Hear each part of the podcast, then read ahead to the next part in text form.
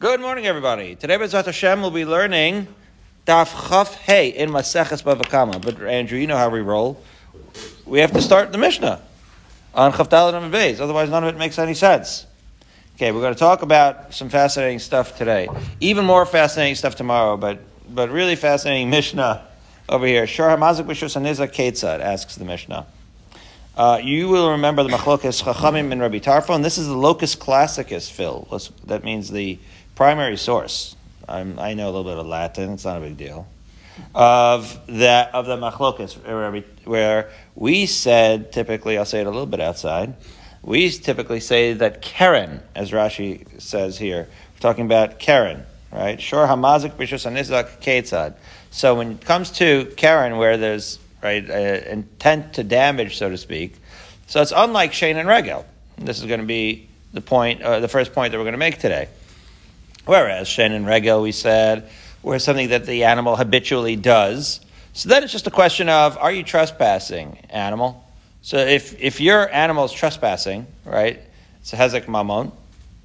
If your animal is trespassing, so then you're going to be chayiv. You're going to be chayiv fully for Shane and Regel right? Because you're not allowed to go into Andrew's yard and start eating his veggies. Whereas if your animal is in Rosh Hashanah, then it's expected for it to be walking and eating and doing all those things. So anybody, anything that Andrew puts out in the Rosh Hashanah, it's at his own risk. And, and Barry's animal, Barry's bull, in the Rosh Hashanah is totally putter.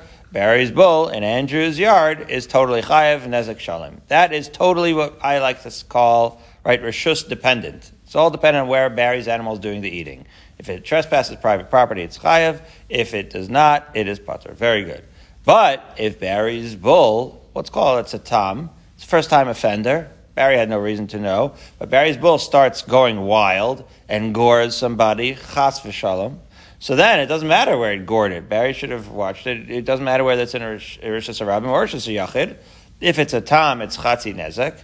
If it's a muad, if it's habitual, it's nezek shalom. So, and all of that, according to the chachamim, is rishus independent, right? That doesn't matter whether you did in rishus rabim. A karen is totally rishus independent. Now that is the opinion of the chachamim, and we said Rabbi Tarfon holds that if Barry's bull not only gores but trespasses, right, goes into Andrew's yard and gores there, then doesn't matter if it's a tam doesn't matter if it's a first time offense, right? Whereas the Chachamim would say that, that a first time offender, even in Andrew's yard, is going to uh, is going to only be chayiv chatzi nezek.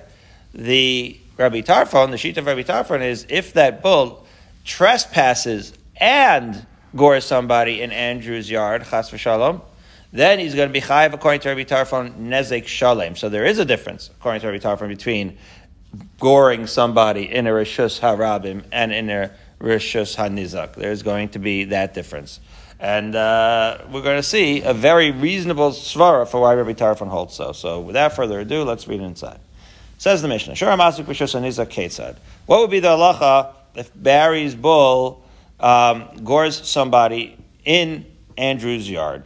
So first of all, what does it look like? Nagach right? If it gored, if it nugaf, if it pushed, nashach if it bit, ravatz if it squatted on, or ba'at, or if it kicked.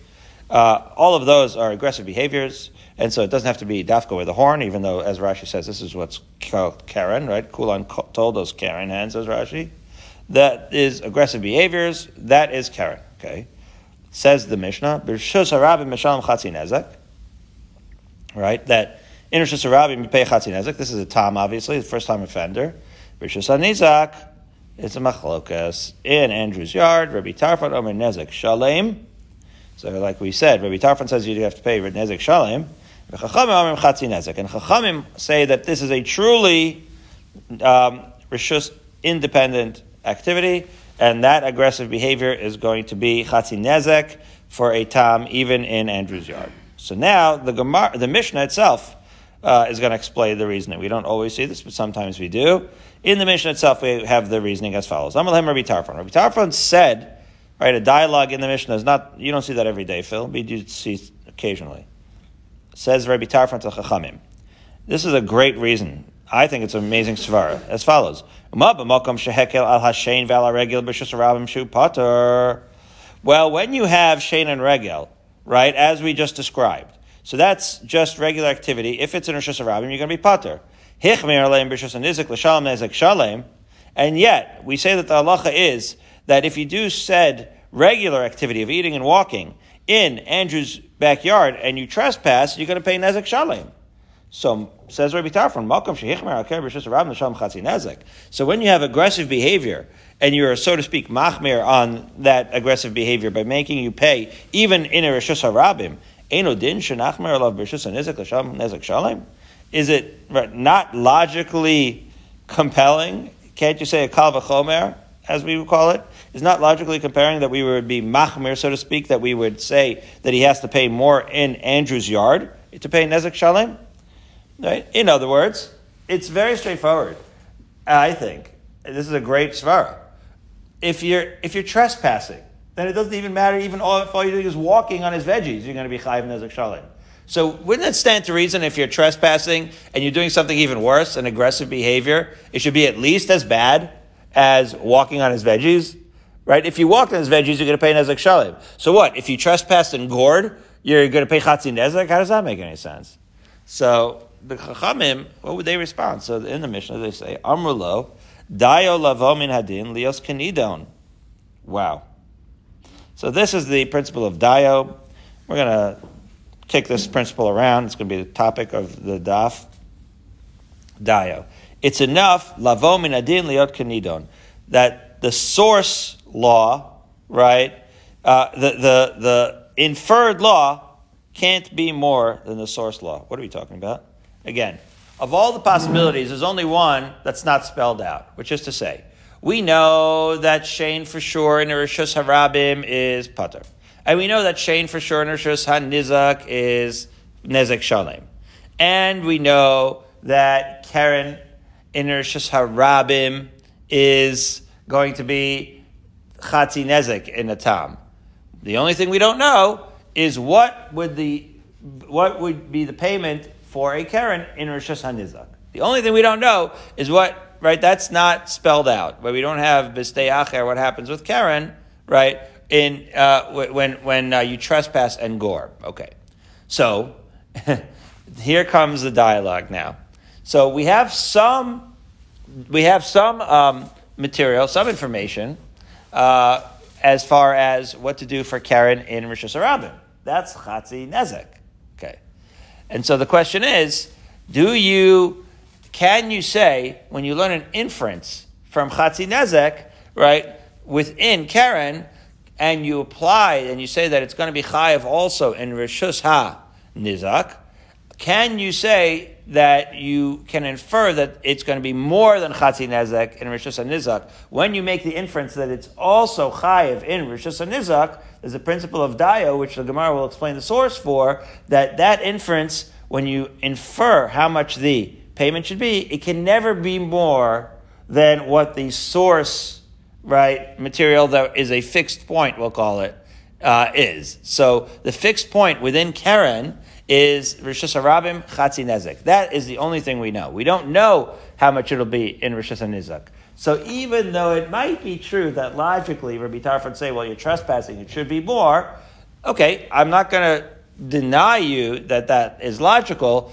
but the legal procedure is that it, when you make an inference, the inferred right payment, even though it's in a slightly different environment, can't be more than the fixed payment that we know in the Rishas Harabim. This is what the Chachamim say. It's the principle of Dayo. Dayo means when you infer a punishment, we'll call it, right, because you'll see that context. When you infer a punishment, in a more severe now, how do you make the inference? You're making the inference through a kavachomer, right? You say like, well, there's a punishment in Rosh Hashanah. Certainly, there's going to be a punishment in Andrew's yard, right? That's a more severe seeming thing, but that's an inference you're allowed to make that inference. The only thing you're not allowed is to, because of the fact that you made the inference, to make the to assume that the punishment is more severe. The level of punishment has to stay the same. Okay, that is the best way I can explain the principle of dayo. So the chachamim say, "Amrulo dayo lovim minadin lios kanidon."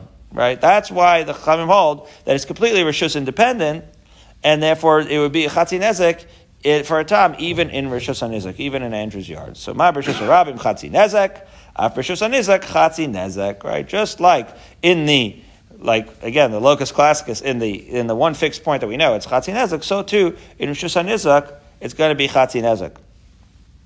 Okay, so Rabbi Tarfon said, what would he reply to this? Does he not hold of Dayo? Amar Lane, Af Ani, as we arrive at the very manageable time, 5:44 a.m. Af Ami lo adun karen mi karen. Ani adun karen mi regel. This is an interesting uh, explanation. He says, you know, I'm not really learning Karen McKaren. It's true. If I learned Karen from Karen, so then that inference would be subject to Dayo, right? I, I don't have, right, any, I don't have any real um, source for Karen in Rosh Hashanah. But I do have a source for Regel and Rosh Hashanah because that, as we said, the Torah does say. The Torah says that in Rosh Hashanah it's pat, in, in, in Rosh it's pater, and in Rosh Hashanah it's it's uh, Hezek Shalem. So what Rabbi Tarfon is saying is, I'm not learning it Karen from Karen. I'm learning Karen from Regel, and therefore, Mab Makom Shehekel Al Hashem Val Regel B'Shus Harabim Hichmer BeKaren right? Just like in Rosh Hashanah, where if you all you're doing is Shen and Regel and walking, and and the, all the animals doing is meandering around, and it's going to be putter. And yet, if it uh, engaged in aggressive behavior, we're machmir. So again, he's saying that I'm taking a step from Shane. I'm looking at the Torah, and the Torah makes a step from Shane to Karen, right? Because after all, in Rosh Hashanah, the Shane and Regel is going to be putter, and Hichmir Karen, the Karen is going to be chayiv. So therefore, Makam shehichmer al hashen v'alarega b'shus hanizak, eno din shenachmer b'karen. And so if Shane and Regel, he's really just restating the argument, right? and it seems, probably not, but it, you know, the nuances in how he represents his argument is something that we could sit and discuss. But the point is, he's saying, if Shane and Regel are Pater and Rabim, and Karen is not, right? Because after all, we do know that a Tom is going to be Chayav Chatzin Nezek and Rosh Rabim. So therefore, Malkav Shehichmer al Shein Regel Rosh Nizak. So therefore, if Shein and Regel are Chayav in Rosh Nizak in Andrew's yard, Eno Din Shenachme Karen. So isn't all the more so true that you're going to be Machmer Karen? Um, another way of saying it, which is not really what he's saying necessarily, but is easier to understand, is Shane and Regel, the only um, right, the only time that you're going to be chayiv, as we said, is if you trespass. So, so we're talking, so it's almost like as if Rabbi Tarfon saying, I'm not talking about the hezek per se, I'm talking about like the hezek when you trespass. When you trespass for Shane Varegel, you're going to be hichmer, you're going to be machmir. So, of course, so again, Malcolm Shehichmer al Shein Varegel B'Shus Hanizak. We said that Shane and Regel, these habitual behaviors are obviously going to be, right, are going to be chayiv in Andrew's yard. So, Eino din shenachmer Karen. So uh, isn't it, of course, true? So he's restating the argument that you can be machmer Karen. So again, another way of saying it is the way I understand it is, is, is a little bit wrong, but I see it as almost like not a kavachomer, meaning it's not hezek in a way. It is hezek, but it's trespassing. Why am I saying it that way? Because because the fact of the matter is the Chachamim are extrapolating Karen from Karen. And when you extrapolate Karen from Karen, there's a principle of Dayo, right? And the Chachamim are pretending like they don't know what would happen if an animal, if Barry's animal walked into Andrew's yard, right? In the context of Shane and Regel. They're only looking, isolating Karen, and they're saying, well, Karen, we know what would be in Rosh Hashanah. It would be a Chatzin and we have no idea what it would be in Rosh Hashanah and therefore we have we, we can assume that it'll be still be chayiv because it's an aggressive behavior, but it's only going to be chatzin nezek. Whereas Rabbi Tarfon saying, "What do you mean we have no idea? Look at Shane Veregel, Shane Veregel, which is pater in Rosh Hashanah, just the very act of trespassing makes you chayiv in Andrew's yard. So isn't trespassing just like usser in general? So why would Karen in Andrew's yard be be any less than Shane Varegel. I mean, so I, I, so I am bringing in this idea of trespassing to justify why Rabbi Tarfon could learn a Kavachomer even from Shane Varegel, right? Even though he's learning a Kavachomer and Karen, once you introduce this idea of trespassing, so you could learn a Kavachomer from Shane Varegel, according to Rabbi Tarfon's uh, reasoning. Okay? And then the Mishnah finishes with the Chachamim just answering him what they said before. So it's almost like they're doing a little bit of a couple of laps around these concepts because they're doubling down on their point, which is Amrulo, Dayalovim min adin lios kanidon. Ma'abrish is a rabim chatzinezek, abrish is a nizak chatzinezek. Right? So again, the Chachamim are going back to him. So it's almost like they're both talking about, right? So, so what does this mean uh, when translated? They're reaffirming their principle of Dayo that you can't extrapolate more than what it is, and we're only dealing within the world of Karen. So just like Rishus Rabim with Karen would be Chatzi Nezek, after Rishus Nizek, so to an Andrew's yard would be Chatzi Nezek. So they're talking apples and oranges, right? Uh, Rabbi Tarfon is saying, well, obviously there's trespassing when you do Shein Varegel, and therefore, even if this is not technically Shein Varegel, it's Karen, it's also trespassing, should be obviously Nezek Shalem. Whereas Chachamim is saying, no, we're talking isolated in the world of Karen. In the world of Karen, there's this concept of Dayo where you can't extrapolate the punishment to be more severe than the actual extrapolation. Good, Barry, so far? You got the Mishnah?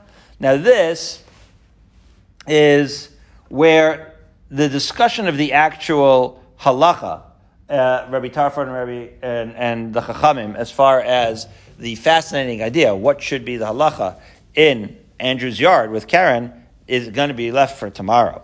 What the Gemara is going to be doing for the rest of today is getting into these hermeneutic principles, Phil. It's going to be getting into how can do you learn Dayo? Where do we learn this idea of Dayo? How the anatomy of a Kal V'chomer, and and sort of like when Rabbi Shmuel. How do we uh, how, how, do we do these drashas? Now, don't try this at home, right? We're not allowed to make any of these drashas anyways. But let's see how Chazal, a little insight into what was going on in their drashas as follows. Says the Gemara, Rabbi Tarfon Leis Dayo. Is it true that Rabbi Tarfon doesn't hold of Dayo? Now, the way I explained it, I didn't say that he didn't hold of Dayo. He could concede Dayo. He just doesn't hold, right? In other words, he just maybe doesn't even think it's a Kalvachomer. But that's clearly not what the Gemara thinks. The Gemara thinks that Rabbi Tarfon somehow maybe does think of the Kalvachomer, but he doesn't mind, right? How do I say this? If you hold, if you're staying within Karen as the Chachamim do, and you're isolating Karen, so then, and you apply the principle of Dayo, then you'll never be chayiv more than a Chatzinezek in a HaNizak, right? That's the Shita of the Chachamim, right? So the way I explain it is Rabbi Tarfon doesn't even hold necessarily as a Kavachomer from Karen. That's what Rabbi Tarfon said, right? So, but, but still, the Gemara persists and assumes that if you really held of Dayo, so then you would, still hold like the Chachamim. Even if you're coming from a different angle of trespassing and, and Shein Varegel, Dayo would limit you to never be able to charge more, so to speak, than Chatzi Nezek for Karen and Rosh Hashanah Okay. So this means, says the Gemara, that Rabbi Tarfon doesn't hold of Dayo? Says the Gemara Dayo Daraisahu. Dayo is in the Torah. Wow. Okay. This idea of Dayo in the Torah, and therefore Rabbi Tarfon would have to hold of it, the Tanya, because we have a Brisa that says, Midin Kavachomer Ketzans. So the, the Brisa explains that from the very same place that we learn this hermeneutic principle of a Kavachomer, we learn from that same place the fact that you can't extend it beyond Dayo. How so? Says the Pasuk, V'yomer Hashem al Moshe ve'aviha yarok yarak befanea lo tikalem shivas yamim. What happened? Miriam said Lashon Hara about Moshe, her brother. Wow. And she had to have a punishment. She had to have tsaras for a week and Moshe said, Kel Narafan Allah, can you just please make her better? He davened on her behalf. And Hashem said to Moshe, listen, man, if a person were to be embarrassed by her by their parent, right? If he was to spit in their face, so obviously something happened when the parent humiliated them, where there was right some sort of interaction where they should be humiliated, and their parent uh, expressed that to them. Would they not be embarrassed for at least seven days? Okay, so this is the fixed point. The fixed point is assumed that if somebody is displeased their parents and is thus humiliated, they should be embarrassed for seven days. That indeed was the uh, the amount of time of the quarantine of Miriam. Okay, she was quarantined for seven days. Says the Gemara, Kal v'chomer yom. The kal that you would think from this is that that the Shechina if you're if you're embarrassed in front of the Shechina, so first of all, we're learning unbelievable uh, uh, Hazara here for lashon hara, right? This is quoted uh, by the Chafetz Chaim, of course. How could it not be? This whole concept of lashon hara. Did you know that Miriam is one of the sheish zachiros? That Miriam did this. Miriam kind of took one for the team. Isn't it lashon hara to say that Miriam spoke lashon hara? I don't know. Think about that conundrum. But it, it says, in fact, in the Torah. I'm looking right in in Parshas Kitzese. Devarim Chavdala Tes. Zachar es asher asash el Shem lakecha lemiriam b'derech b'teischem Mitzrayim. Yeah, you know this about this pasuk. Yeah, so it's one of the sheish zachiros. Zachar. It says six different times in the Torah, and one of them is you have to remember what Miriam, what Hashem did to Miriam b'derech b'teischem Mitzrayim. It's a cautionary tale about lashon hara. Okay. So we have this cautionary tale about lashon hara. What did Hashem in fact do? So we have to remember this every single day. So it's a good thing we're bring, bringing it up, right? You're glad I brought it up. Every single day you're supposed to remember what Hashem did to Miriam. What did Hashem do to Miriam on the way to Mitzrayim? He quarantined her for seven days, made everybody wait for her. Can you imagine? This is really embarrassing. Very, very embarrassing. They have to wait because now everybody knows that they're waiting because he spoke, he spoke lashon hara. So Moshe Rabbeinu says, "This is humiliating. Can we please move on?" he says, "No." If a parent embarrassed you, it would be at least a week of embarrassment. So kal v'chomer l'shchina. So the assumption here is that kal v'chomer l'shchina, all the more so if this embarrassment happens before Hashem, which is to say it should be at least mikiflaim, right? Which at least should be double. You would think it would be 14 days. And yet, eladayo lavo minadin nidon. And yet, where the nidon here is the embarrassment by a parent, which would be a seven day embarrassment. And so even though embarrassment by Hashem is going to be more, you would think it's 14, the most I'm going to give Miriam is 7. I'm going to give her the same amount, which is to say, I'm going to infer that she has to have a seven day quarantine because we, there is no uh, primary source to teach you that embarrassment, uh, anything about embarrassment by Hash, in front of Hashem. So, but I can infer that it's at least as much as embarrassment by a, a parent, obviously, because Hashem is one of the right uh, partners in your in your uh, birth. Let's say, right. So it's at least as much as a parent, but I cannot infer any more than a week, even though logic would dictate it would be more. I can only use that logic to tell you that it will also be punishment by embarrassing Hashem, but not more. Okay, that's what it means. Wow, that's the so. By the way, mind you, this is where you learn a, the whole concept of uh, Kal V'chomer, and it is indeed the same place where you learn that the Kal V'chomer has this limitation of dayo. So we see that it is midar rice, and therefore Rabbi Tarfon can't reject this dayo. So why? How can he reject it in our Mishnah? Asks the Gemara. So the Gemara answers, "Kileis le dayo hechad mifra kal v'chomer." Fascinating idea. Uh, Rabbi Tarfon, uh, where does he not hold of dayo? Where once you have right when the kal v'chomer would be completely nullified. That's the case of our Mishnah. The Gemara is going to explain how that happens.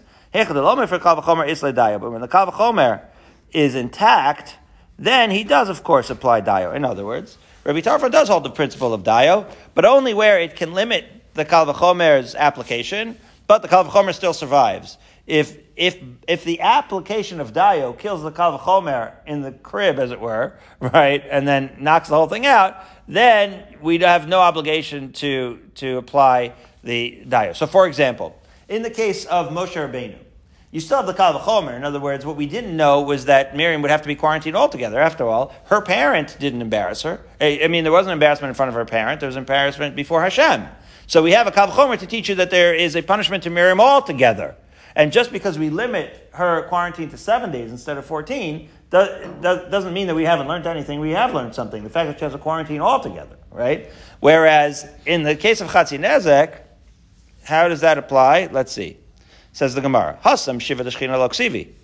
Now it's spelling out what I just said outside. It says over there in the case of Miriam, it never said that you would have to sit for seven days, right, for a for being embarrassment in front of Hashem.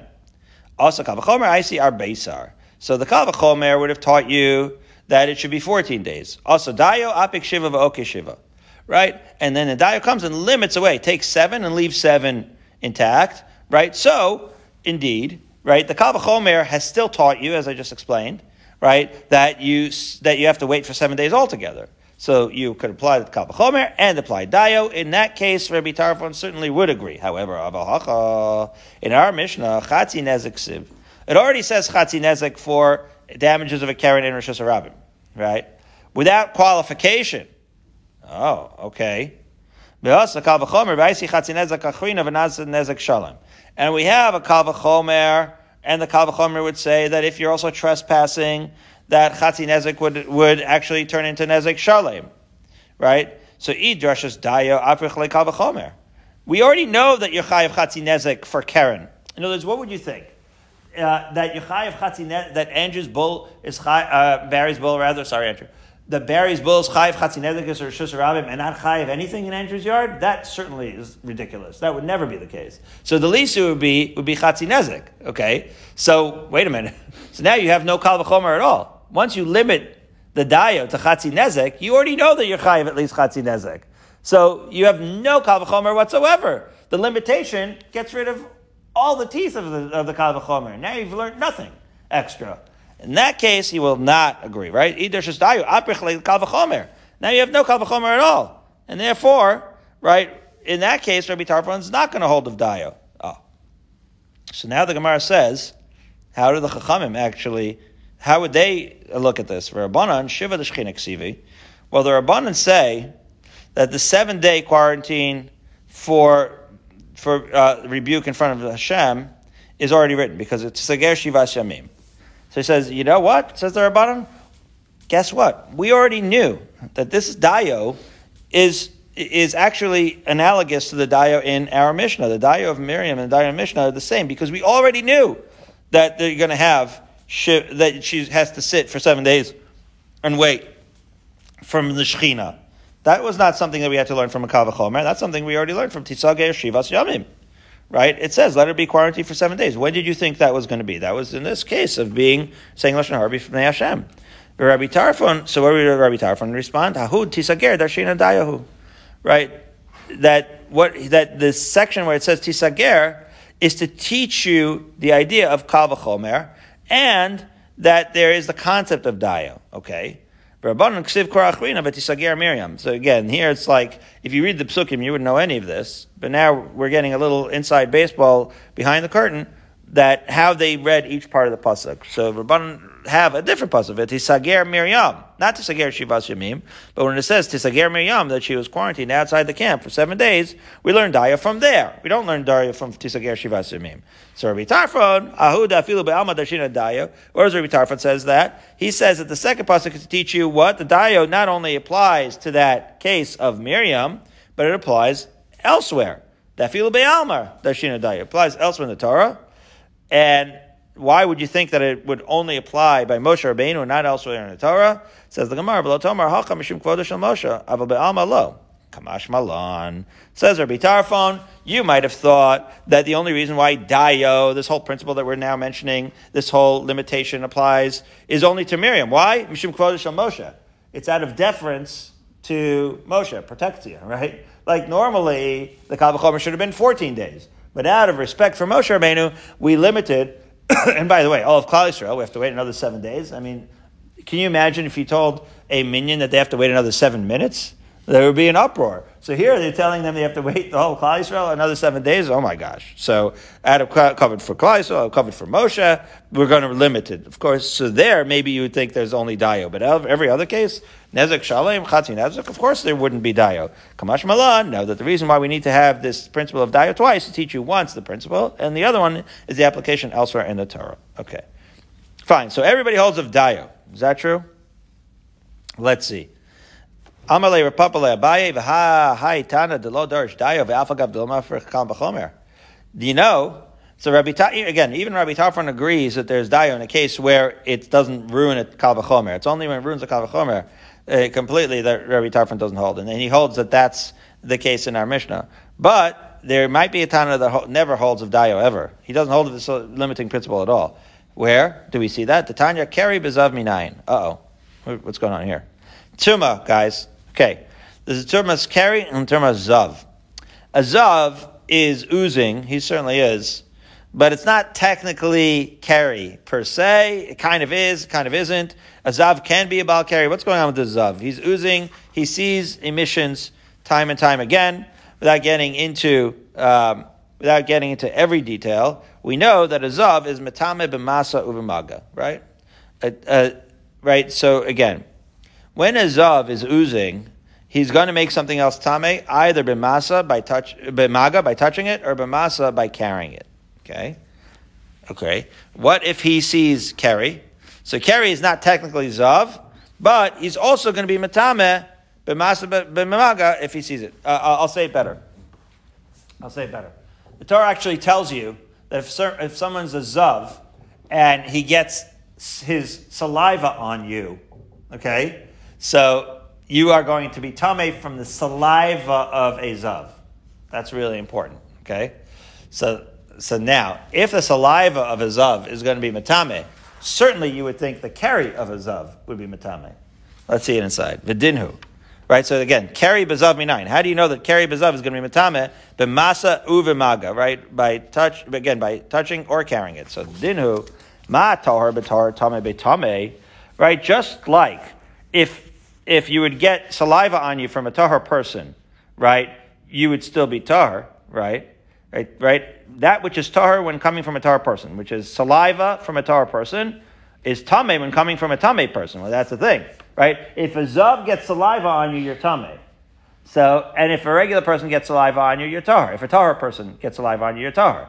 So again, the kavachomer makes perfect sense. If the saliva of a tameh person is going to be matame, then keri, which is inherently tum, tameh, if that gets on you, then that's certainly going to be matame, right? Then tameh betar, uh, namely keri, which is tameh, even in a tahar person, ain't dinchi a tameh betame. Of course, right? The, this keri is certainly going to be matamayu.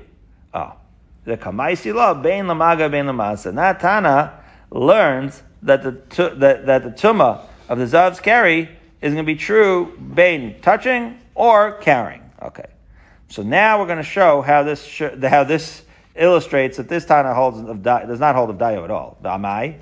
Now, why would you be able to derive that kavachomer? After all, nema ahani kavachomer lamaga.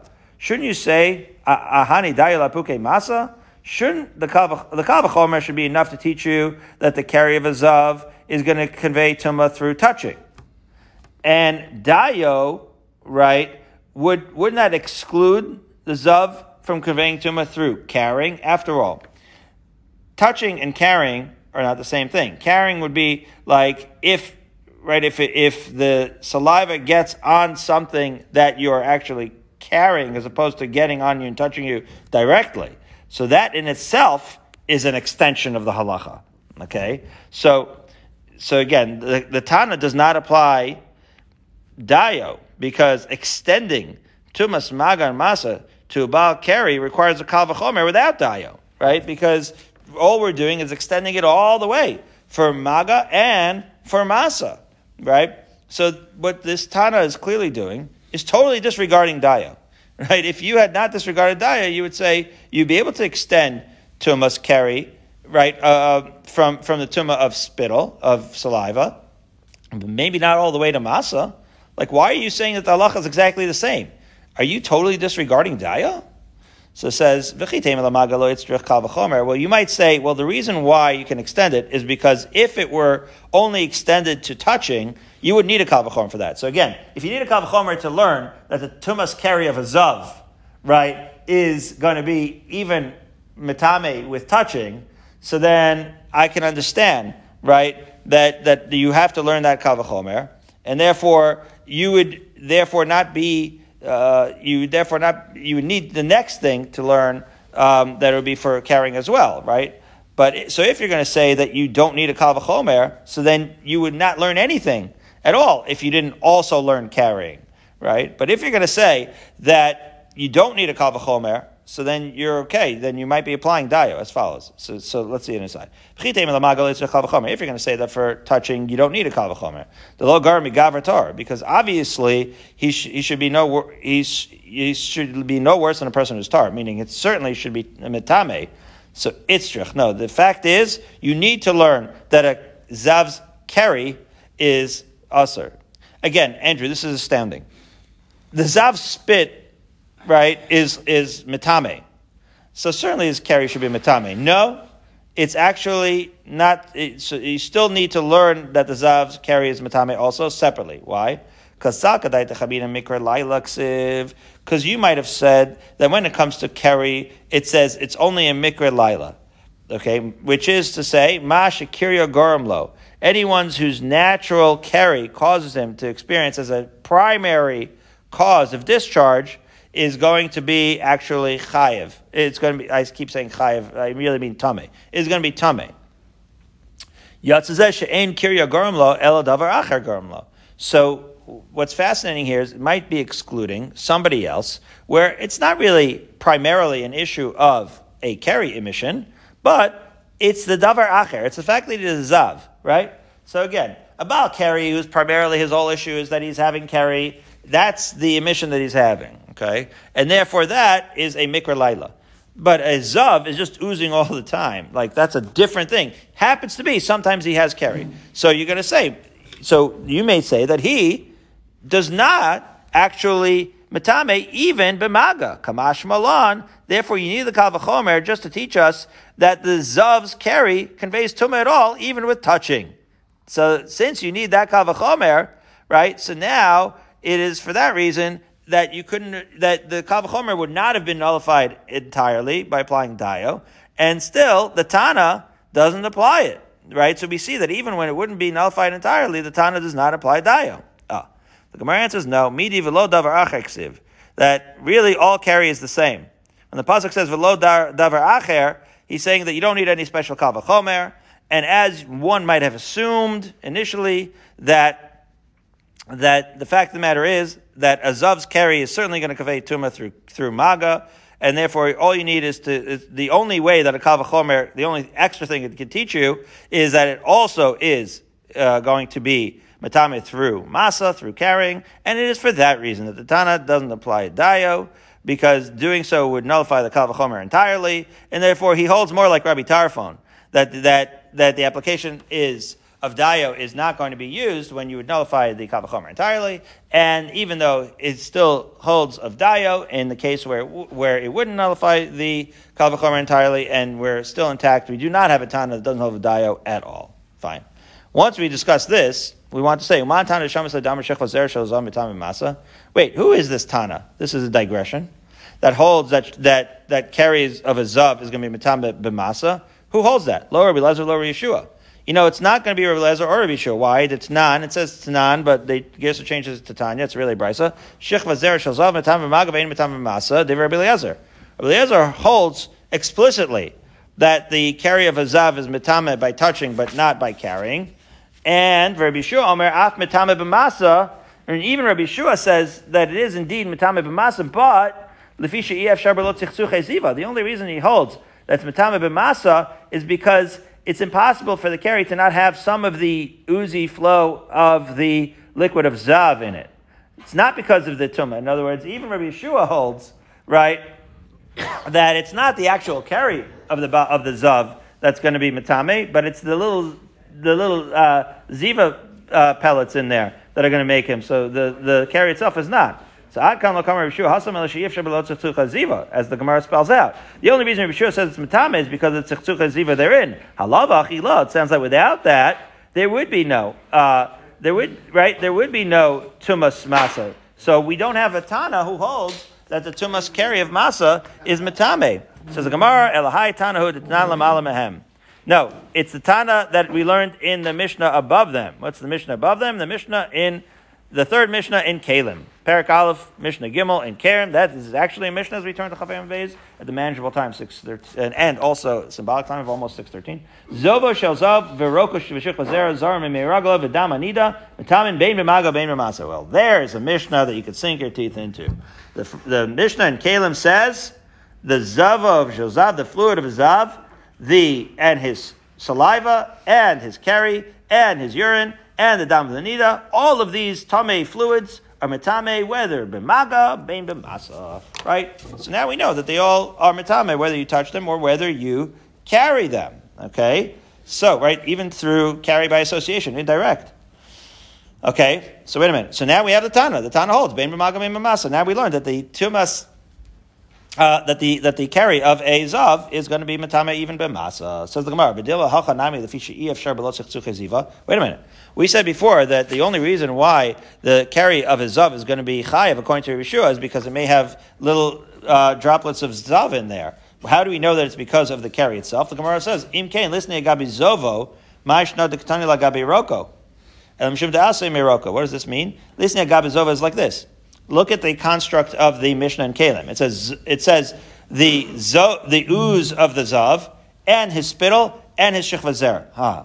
What if it would have said if it were to be true? Follow this, Barry. If it were to be true that the only reason why the the shechvazera is usher is because it has little flakes of zav in it, then it would have said zovo shel zav v'shechvazaro right? And it would have uh, made the Shechva Zera juxtaposed to the Zav, because it's the only because of the Zav that the Shechva Zera is Tame. But it didn't do that. It split it up. It had the word Rok in there in between. Zav Zav Verok Shechva Zera. That's what it says here. Right? If it were true that the only reason why you're chayiv for the keri is because of the Zav therein, then it would have said Zover Shel Zav Veshechva Zara. But it didn't say that. Right? Ma'ishna the katani legabe What do we learn from the fact that the word veroko is stuck in between zova shel zav and shechlazara? Elamishum dasi miroko. It must be because it's derived from his rok, which is to say that we've identified the Tana, of the Brisa, uh, with the Tana of this Mishnah in Kalim. It is he who holds that the shechvas zera of a zav is metame b'masa. Beautiful. Okay, back to Dayo now. Oh, this is great. We're totally out of tuma. Isn't that great? That was that was rough, wasn't it? For five thirty in the morning. We're still looking for a tana that doesn't hold of dayo at all. Let's see. The tanya mapets b'meis minayin. Uh oh, back to tuma. How do we know that a corpse is metame a mat, that it's on? Vidinhu. Shouldn't it be a kavachomer? Umapachin kitanin. Oh, daf yomi coincidence. This week's parsha. How do you like that, Barry? I mean, what are the odds? Pachin ketanim shetaharim bezav mitam b'meis. What's going on, pachin ketanim? If you have earthenware vessels, right? Earthenware vessels are never going to be.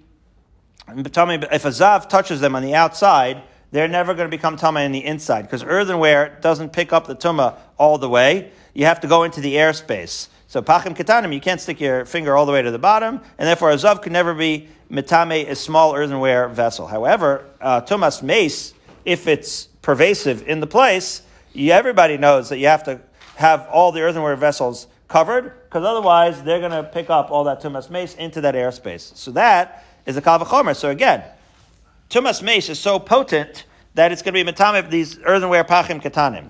And yet, and, and, and yet we know, so again, a zav cannot be matame these little earthenware kalim. And a zav, certainly if he sits on, on a mat, is going to be matame it. So Eno din shir mace. So therefore, kal v'chomer, right? Tumas mace that can even be matame, little earthenware vessels. Certainly, all the more so, it could be matame a mat. Uh, uh, that it's on, right? The corpse is on the mat, of course, matame it. shiva. And the Tana learns a fascinating thing. When it comes to Zav, when's the Tumah until? Erev. It's only until that night, and then you're retired that night, you go through purification process, not for now, but as you travel through Shas, you'll learn every detail of that, don't even worry. But when it comes to Tumas Mace, that's when it comes to Tumas Zav. When it comes to Tumas, uh, right, Shiva, when it comes to Tumas Mace, that's a seven day purification process. Oh, so now what are you going to say? Is the mat, so let me ask you this, Barry. We learned the Kavachomer that the mat is Tame from Zav. So what are you going to say? How long is this mat going to be tame? For seven days, like Tumas Mace? Or Dayo might indicate that it'll only be tame until the evening, like a Zav, because after all, you're learning it from a Kavachomer from Zav. So the Gemara, Amai, Ema Hani Kavachomer Laturas Erev, right? That when you learn the Kavachomer that the Tumas Mace is, is going to be Matame at all, learn it from a Zav, and therefore it should only be for the Erev. Hani Dayo Lefuke Tumas Shiva. And the Dayo should exclude it from being Shiva. The Dayo should limit it to only one night. Ah, so it sounds like this Tana holds that you're, that he doesn't hold of dayo. He's disregarding it entirely. He's going to say that the tumas mace of this mat that you learned from a kavachomer from zav is extending for seven days. Isn't that a violent? Disre- he's, he's violent. He's like ignoring the dayo, like I sometimes ignore the red lights on the way here at five in the morning because nobody's watching. The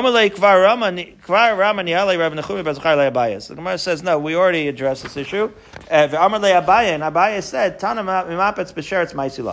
No, that this Tana learned the mat from the sherets, from Tumas sherets, v'hachikamar, and he learns it like this. Mapetz b'sheretz minayin. How do we know that the mat would be mitumah from a creepy crawly? V'dinu. That's a kalvachomer. Ma pachin ketanim shetorim b'zav tameim b'sheretz. So let's get back to the pachim ketanim, right? The daf yomi coincidence. That a zav we know cannot be matame. But certainly, if a spider fell in there, it would be matame. Mapatz shetame b'zav eino din sheyatame b'sheretz. So therefore, a mapatz, which certainly if a zav sits on a mat, is going to be matame. Certainly, if a sheretz falls on a mat, it would be matame also. Okay, so now that we have the the sheretz to the mat, el mapatz b'mneis minayin. So wait, so where do we know mapatz b'meis? Nemar beged ve'or b'sheretz, nemar beged ve'or b'meis. Ma beged ve'or amor b'sheretz, mapatz tamibo, ap beged ve'or amor b'meis, mapatz tamibo. So the word beged ve'or, you have to look at the psukim. It says v'chol shei polav me'mosa mitamei mekol klietz, o beged o or. Beged or or means that a garment or leather, right?